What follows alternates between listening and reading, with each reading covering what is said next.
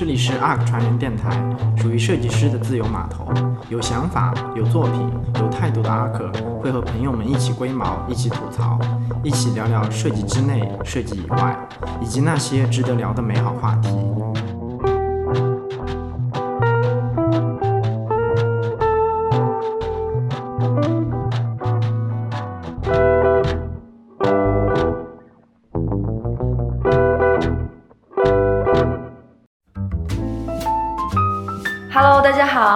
来到这一期的 ARK 船员电台。那这一期我们是会承接上一期对小琛的这个采访，就是如果再活一次，我还是要做设计师的小琛。那这一期的话，我们会跟他一起具体的聊聊对于设计师这个职业的理解，以及他今后的一些展望。他的身份是从一个咨询公司，我们作为一个乙方的设计师，现在是呃转变到了去甲方，所以对于这样一个身份的切换，可以跟他细细聊一下对设计师的理解。欢迎小琛，欢迎。Hello，大家好，我是小琛。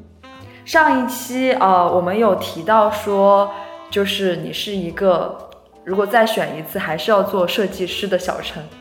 但是我现在想问一个问题，可能也是很多呃我们现在的设计师也好，或者想成为设计师的朋友都会去思考的一个问题，就是设计师这个角色对于一个公司来讲，到底意味着什么？特别是像可能在咨询公司，我们作为一个设计师，我们可能有的时候甚至要去做一些呃运营方面的工作，或者有时候甚至会觉得，哎，自己是不是也会考虑一些产品经理会考虑的事情？那反过来讲，那是不是运营的人也能做设计师的工作，然后产品经理也是能做设计师的工作？那你作为一个设计师，你会觉得说你自己比较不能被替代的地方是什么地方呢？嗯，我觉得有的时候确实是这样的。就以我现在工作为例的话，嗯，很多时候 PD 或者运营来找我沟通的时候，他就是自己带着线框图过来的。那这个时候我开始的时候，其实有被震惊到，觉得说啊，抢饭碗了。嗯，我觉得一方面，当我们现在都认同说画线框图已经不是设计师的一个核心技能的时候，嗯，当然它肯定还是一个必备技能。那这个时候。我们的价值在于什么？那我觉得是说，是从用户体验出发，就我们的视角、我们的立场是天生和别的工种是有一定的差异化的。那这个差异化，我觉得没有优劣，但是它是能保证说这个整个循环能够顺畅跑通的一个关键因素。比如说，大家都知道说阿里是一个所谓强运营驱动的公司嘛，嗯、所谓强运营驱动呢，就是说，呃，做任何事情它的。呃，出发点，他最先考虑的事情肯定是说这个商业模式是 work 的，这个东西呃有钱赚。当然，有钱赚不代表说用户一定会为你的东西买单。比如说支付宝之前啊、做社交，这个时候我认知设计师的价值就在于说能够保证这个圈能够顺畅的循环起来，就是我们是站在最终的用户一环去承接这个圈的。对你刚刚说的那个，就是要去平衡用户体验和商业价值，包括说可能设计师是反，就是刚好是这两者之间的一个媒介，就是把用户他们能感受到的东西和商商业他能获取的利益中间把它们给连接起来。那这件事情其实我会觉得说，不管是在甲方还是乙方，其实都是会常常被讨论到的。那你会觉得说，就是嗯不一样的点，就是你现在在甲方。的一些特别特别需要去把控的东西，和你之前在 ARK 的时候那种要去把控的东西不一样的地方会在哪里呢？嗯，我觉得在 ARK 思考问题的方式会更加的全局吧。我们通常会先去看说，哎，我们要达到的目标是什么，然后再一步一步的去往细节里面去落，说我们的解决方案是怎么样。嗯，但是另一方面，就我们也都知道，即便我们做到 detail 阶段，那我们的交付也只能说是一个半成品，离真正的所谓的落地还是有相当一段距离的。所以就是跟我们合作的客户，他通常也会有一个自己的呃设计师团队嘛。其实，在这个合作过程当中，我们也经常会感觉到说，最终实现的效果和我们当初的设计稿还原度是比较低的。那其实我觉得这个是双方都有问题吧。那从 ARK 的角度来讲，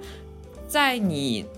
真正到那个落地的环节之前，其实你真的没有办法去做百分之百的把控，肯定是到落地阶段会有一些你所预料不到的问题的。但是另一方面也在于说，我们跟对方设计师团队的一个沟通。就是你是不是真的能让那些做执行的人去理解你的意图，以及说在这个过程当中，我们要怎么去把控这个设计真正的落地实现？那因为在 ARK，其实我们没有办法跟一个项目跟到那么久，所以到后期出现一些还原度低的问题也是没有办法避免的。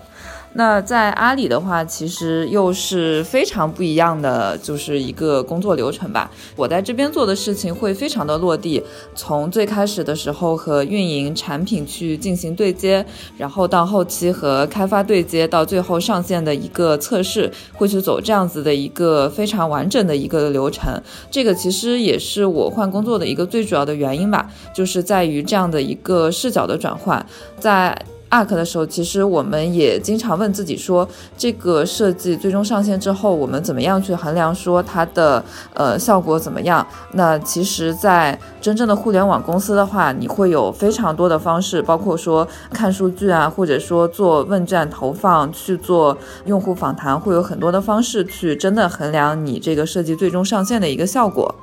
那相对而言，这里的问题或者说对设计师的一个挑战吧，是说刚才也提到，就很多运营产品来找交互的时候，他们都是自带线框图的。那所以说，他其实。过来的时候，他的需求已经就他自认为已经挺明确了的，所以他对交互的就是最基础的一个期待，就是说你去帮我把我的诉求去做一个更清晰的表达。那我希望这个界面最后能够更加的好看，然后在页面的这个结构上会更加的清晰。但是对设计师来讲，那我们觉得我们的价值肯定不只是画线框图而已嘛。那所以这个时候我们也会和我们。的需求方一起去更好的去反推这个用户的完整的流程，并且就他们可能会更多的去从运营的或者说是从卖方的一个视角去看吧。那我们会更多的去从用户的视角去保证说在这个过程当中的一个体验。举个例子来说。我的运营方的一个诉求可能是说，我最近推出了一个新功能，那我希望用户更多的来知道我这个新功能，并且尽量去使用它。这个时候，他给你的解法可能是非常简单粗暴的，是说，哎，我们来一个弹窗吧。但是在很多时候，弹窗都是一个比较影响用户体验的一个方式嘛，并且现在很多用户他被锻炼出了一种直觉，就是我看到这个弹窗我就立马关掉，那我也不会去仔细看这个弹窗的内容。那我们就会去想说，怎么样更好的在用户的场景当中去做一个引导或者告知。比如说，你这个新功能，通常我们需要在用户在什么情况下去使用？那我们就在对应的场景里面去做一个融合性比较好的一个引导或者告知。那我理解这个是设计师应当去做的一个转化。当然，另一方面，有的时候可能确实是世事难两全啊，就是也会去需要去牺牲一定的体验吧。那包括说像呃商业价值和用户体验之间的平衡，其实这个讨论我们也是呃经常有遇到的。其实我觉得说这两件事情的最终的在本质上是不矛盾的，就是我们双方想要达到的目的都是说有更多人认可你的产品，并且来用它的，就整个感知会更好。那同样就是有了更多用户，然后我们呃也可以实现更好的一个商业价值。那我反倒觉得说有的时候就设计师群体他可能会。过分注重所谓的体验，然后反而对商业价值的思考少了一点。因为就说重视体验这句话，有的时候就挺政治正确的吧。但是就我们所谓的体验到底是什么呢？比如说界面上的好看，或者说用户能够更加有效、快速的完成这个流程。但是这个真的意味着体验更好吗？就我觉得有的时候其实也也未必。我是觉得设计师也可以更多的去站在商业的角度，去双方都能够将心比心的去做这样的一个思考吧。感觉其实就是听你这样说起来，我我现在感觉好像就是在 ARK 做的时候，我们感觉比较像是做前端设计师。就是如果对比，就是开发有前端开发、后端开发的话，就感觉好像在 Arc 是前端设计师，然后你到了阿里之后是后端设计师的感觉。对。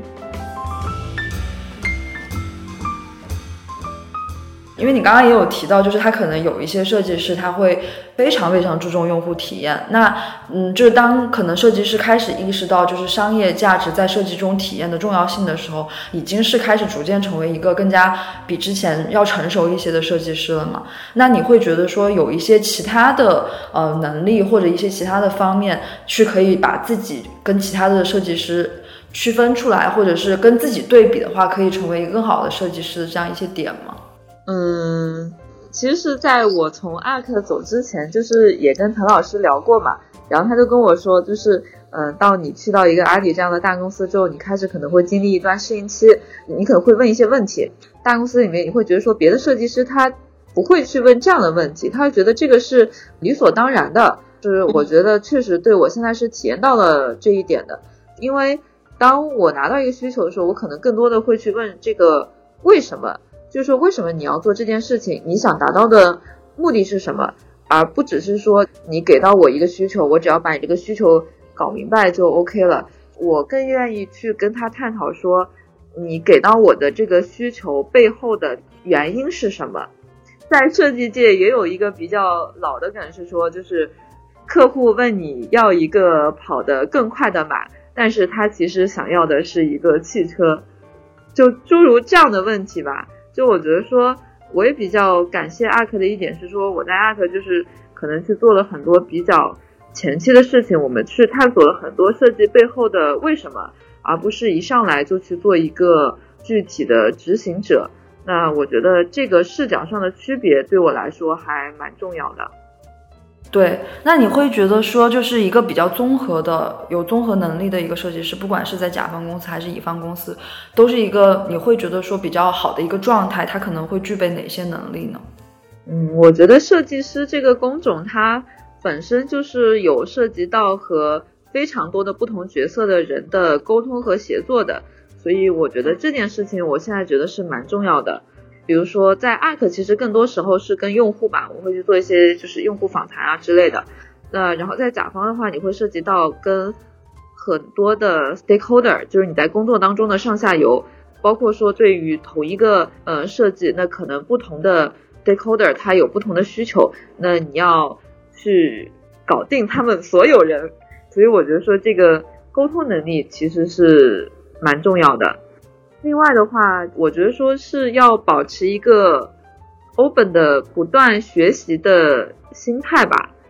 还有一个我觉得蛮有趣的是说，做一件事情的推动能力和执行能力。因为我现在会觉得说，很多时候就是有一个想法是蛮容易的，但是你怎么样能够把这个想法就是一步步推下去，然后把它真正落地实现，这个是蛮。难的一件事情，这个我觉得也跟设计师这个工种做的事情天然相关嘛。就是你想，设计师通常就是这个最开始有这个想法，其实通常不是设计师提出来的。你要做一个项目的时候，肯定这个想法是客户来的嘛。然后我们帮他做了一个设计，完了之后呢，这个东西真正的落地执行也不是我们做的，其实也是你还要给到他他自己去做的。所以你其实是在中间去做的一个那个加工和转换。所以我觉得其实很多设计师缺少的是。这部分的能力吧，就是很多时候好像是我们有很多 fancy 的想法，但是怎么把它真正的落下来？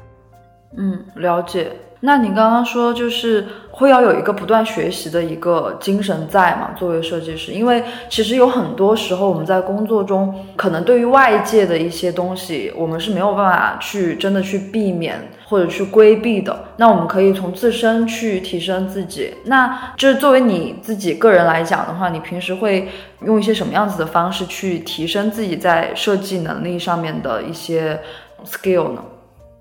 嗯，这个其实我觉得这又是设计师这个工种比较有趣的一点啊，因为你去想这个行业其实是在不断发生变化的，包括说你去看这个行业里面比较资深一点的人，比如说十年以上工作经验的，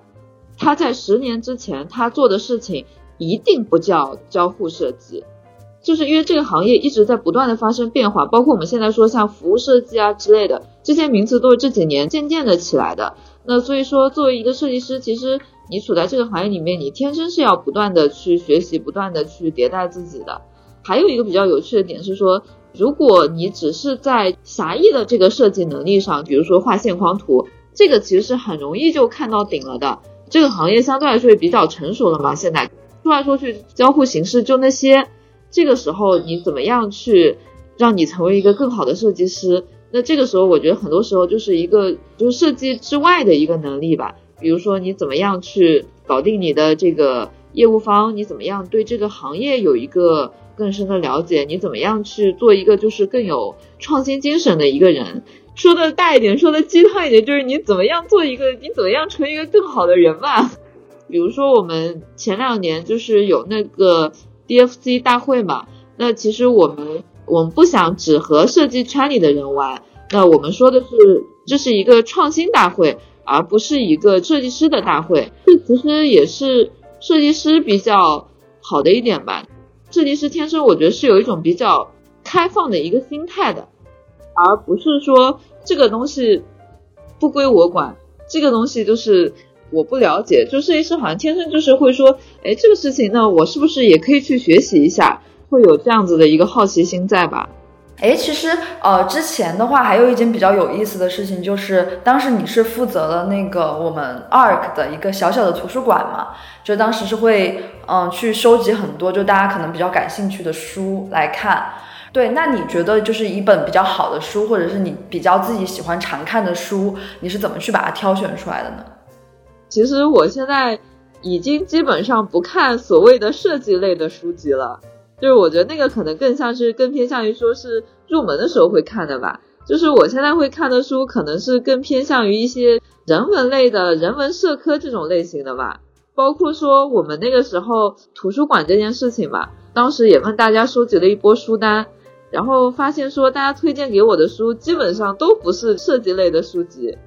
比如说他们当时给我推荐了一些什么腾讯传啊、乔布斯传啊，还有就是什么。钉印就是向前一步啊之类的，其实都不是狭义的这个设计了，这个我觉得还蛮有趣的。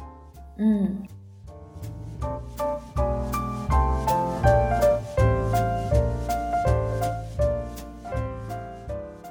对于你现在的这个阶段来讲，不管是生活的各个方面，可能都会就是用一个更加能够说去跳脱出呃我是设计师这样的一个标签，更多的是想要有一个综合的能力。就是去用不同的一些角度去看待看待很多问题，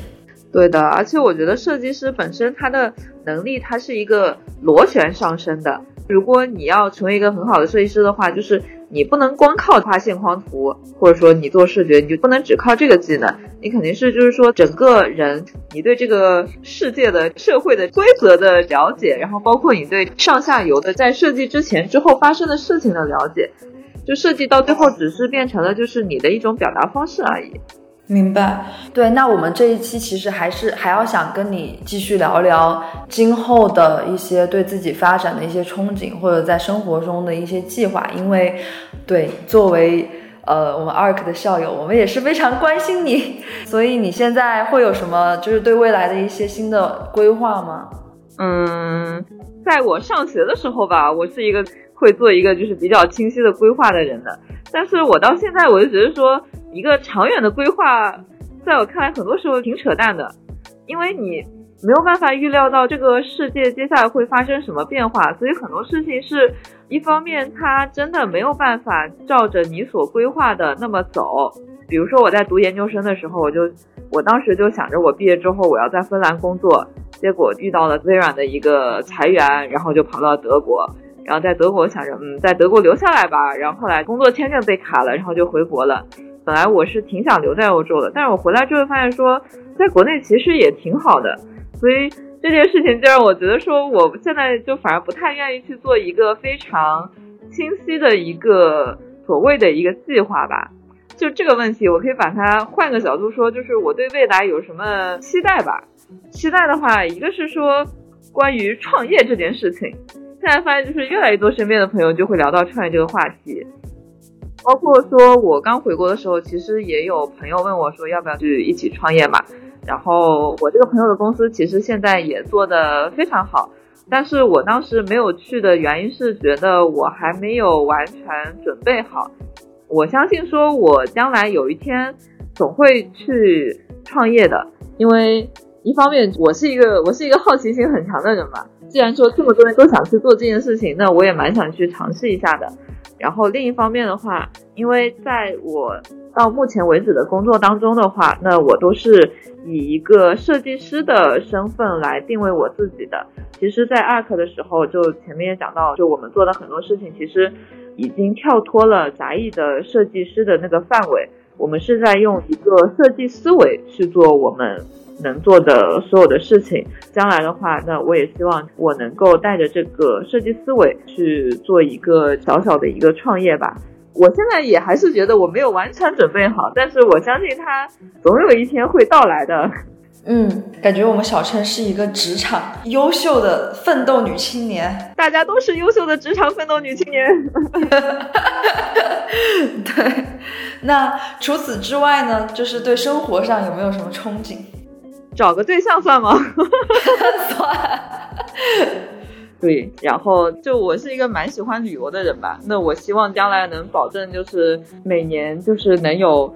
两次这个五到七天左右的中长途旅行，然后三四次这个两三天的短途旅行吧。好具体哦。你下一站想去哪儿？有想好吗？下一站啊。嗯，可能是新疆吧。新疆，对，阿鹏的故乡。对，要不要跟阿鹏联络一下，让他给你推荐一点？我之前问过他，我我之前问过他，然后我说我想去新疆玩，你有什么建议吗？然后他给的唯一的一个建议是说多穿点衣服，冷是吗？对。然后还有一个 maybe 比较有意思的话题啊。就是我去年的时候，一八年的时候，我是去找了一个寺庙待了三天去禅修，然后我今年。应该清明左右我会再去一次禅修，不是会有很多禅修班吗？然后我之前也有了解过那些禅修班，感觉有一些就是特别的刻意，就是他会把你每一天的那个生活都安排的，就是像在拍一个商业片一样的那种感觉，就他可能会有一对有一个班，然后有一波人，然后他拍一些非常。就是感觉很可以打广告的那种照片什么的哦，那没有吧？就我当时是找了一个庙嘛，就是去相当于去庙里待了三天。其实去之前我是做好了那三天我可能会过得比较痛苦的准备的，我可能会想马上就回来吧。但是因为我是一个很好奇的人，所以我还是去了。但其实我待的还蛮开心的。他第一天去的时候，其实你在门口登记，然后他就会把你的手机收起来关机。然后，并且他是要求你少说话的，因为我会觉得禅修它可能更多的是你跟你自己相处的三天的一个状态吧。三天结束了之后，那我觉得说确实是在这个三天里面，就我会去想很多之前你可能在日常就是平时这种忙忙碌碌的生活里面不太会去想的事情吧。然后这些事情呢，你会觉得说，其实，在你的潜意识里面。你是知道有这些事情的存在的，然后你也会承认说你可能是介意这些事情的，但是就你可能会一直有太多的一个信息的输入嘛，以至于说你不会去注意到心里面的比较底层的这些事情吧。那然后在那样的一个环境当中，其实是比较纯粹的，就是你跟你自己的一个相处，然后也会发现这些事情就是慢慢的就是浮上来，明白。为什么我刚刚说我也很想去接触禅修这件事情，是因为我今年给自己定了一个新年的计划嘛，然后其中一项就是我希望自己就是跟别人的沟通的这样的能力能够得到一个很大的提升，就是不管是自己去沟通的时候的态度，还是遇到一些比较极端的情况的时候，我处理它的一种方式。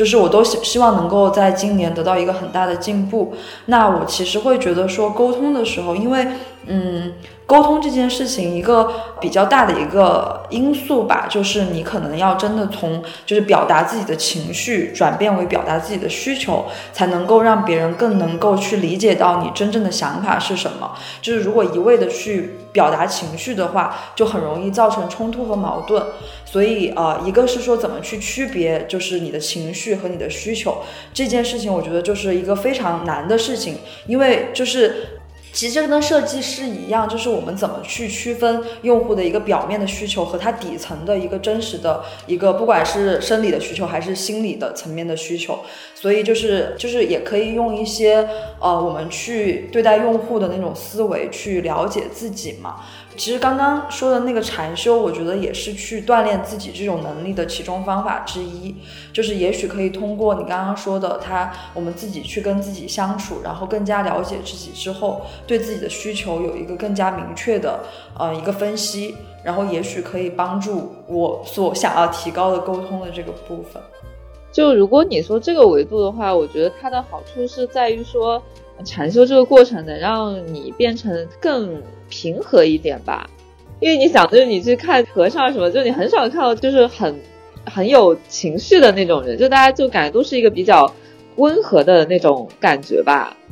那你从那个环境之脱离出来之后，你觉得你自己有什么变化吗？就是除了就可能对自己的了解更深入。以外，我觉得说去之前，大家听说我要去禅修，很多人第一反应是说你要出家了吗？嗯，然后对，然后其实并不是的。然后我去完三天之后回来之后，我也觉得说，我可能对佛教相关的东西确实会有一些更多的了解吧。但是我我也觉得说我不是一个真的会出家的人啊。嗯，好。然后在那个过程当中。它有助于你养成一个比较良好的生活习惯作息，对，你会每天睡很早，然后起很早，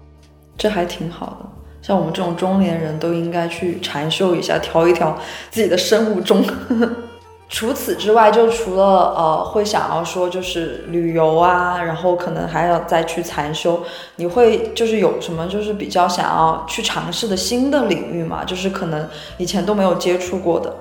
可能会有一丢丢跑题。就我其实一直对机器学习这个领域蛮感兴趣的。就我上研究生的时候也蛮机缘巧合的吧。就是当时虽然我学的是 HCID 这个项目，然后但是第二年就学了一些就是 machine learning 相关的课程。对这一块，其实我还蛮感兴趣的。一方面就是我觉得说我不会真的成为一个程序员，或者说是一个算法工程师这样子。但是因为我觉得说这个领域，我觉得其实它跟设计的相关性，就其实也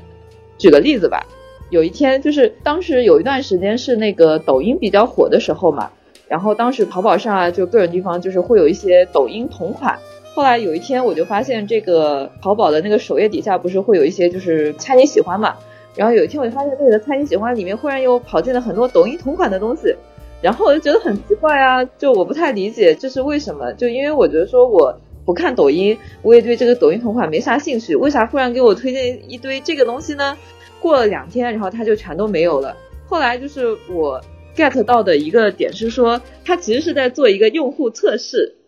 就是因为之前他们所谓的这个推荐系统，它有的一个问题是说，如果你之前都是一直只喜欢这类东西的话，我就一直只给你推荐这类东西，那这样的话你就再也没有机会去接触一个新鲜的东西了。比如说你就是一直都在看 A，然后从来没有看过 B，我也不知道你到底是不是喜欢 B，然后我就一直给你推 A，那你就一直活在你自己的一个小世界里面。这个其实也是今天很多就是类似于这种推荐分发平台所面临的一个问题。这个时候的话，其实是他去做了一个，他有意去做了一个偏差的测试。就比如说，他给了我一堆抖音同款，然后看你对这个东西到底感不感兴趣。然后，呃，最后发现说啊，好吧，我确实不是一个对这个东西感兴趣的人。那所以说，后来这个东西就从我的这个推荐列表里面消失了。如果说他发现说我是对这个东西感兴趣的人，会去点击它，我会去跟他有一些交互的话，那之后他就会跟我推荐更多的和这个相关的东西。这个例子，我想说的是，它就不仅仅是一个纯粹的算法的东西，因为如果只是纯粹的算法的话，你就陷在那个小世界的一个死循环里了。是因为有一些人的因素的一个介入吧，那他才会去给你一些这样子的试探，就是说你能不能去看一下一个别的一个世界。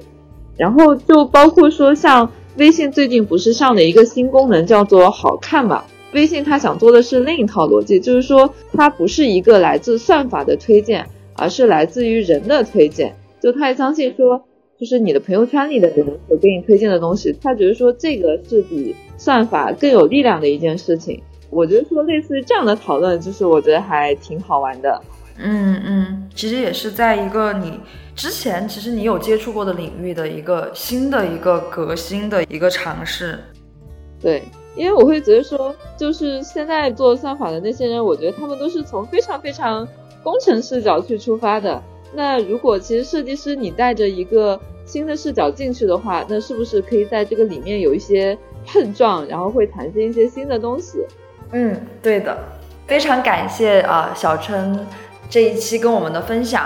聊了很多这个职业，他在换了一个工作环境之后，对这个职业重新的一个理解，然后以及说就是对未来的一些展望，都跟我们分享到了。那我们现在就要进入到我们每一期固定的环节，就是好物推荐。我们希望小琛可以给我们推荐你平时可能最近生活当中或者工作当中比较喜欢的一些工具吧，就是 App 呀，或者是某一种设计方法，你学到的一种新的设计思路等等的。因为我刚从柬埔寨旅游回来嘛，所以我给大家推荐一个这个东南亚打车软件吧，它叫 Grab，G R A B。我推荐它的原因是什么呢？就是它是一个非常 localized 的一个打车软件，在国内就是我们。比如说你打个滴滴，你可能也会有一些车型的一个选择嘛。它非常 local 的一点是，它会有一些当地的车型。当地的车型就是说我能打到，不仅是打到一个就是正常那种轿车那样的车，然后它还会打到一些当地的一些三蹦子。上海也有很多三蹦子。然后你就发现说，哎，你打车能打到一个这个东西，就还蛮有趣的。另外一点的话，就是就我发现说，因为东南亚它特别小地方嘛，就旅游业不是很正规的情况下。就如果你在路边拦一个车的话，其实你就需要去跟他讲价嘛。对，然后你还要跟他，比如说你要去哪里啊什么的。然后像我们比较容易被宰。自从我的这个 app 之后，然后我就发现说，哎，打车的钱跟那个就会很不一样。说我大概同样的距离吧，如果我在路边就是拦一个车跟他去讲价的话，一般我们会打到三美元左右。然后如果用 app 去。呼叫一个三蹦子的话，大概就算下来就是两美元。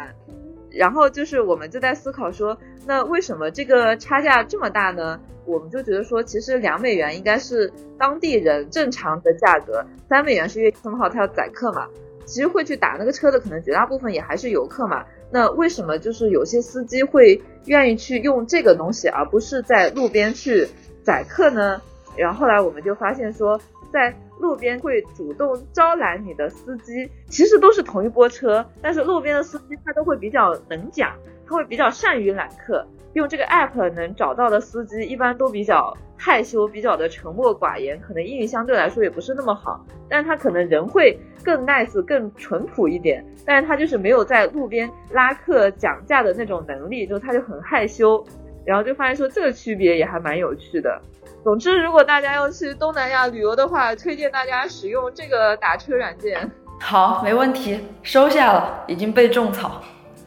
好，那本期节目的话，我们就谢谢小琛给我们声情并茂的分享。然后最后的最后，就是给大家留下一个新年问题，就是呃，你们认为的设计师的这个角色独特的价值是什么？然后，如果你的那个发言在我们的留言区脱颖而出的话，就可以获得我们 ARK 专属的新年明信片一套。那今天的节目就到这边了，非常感谢大家的收听，谢谢小琛，谢谢，好，谢谢大家。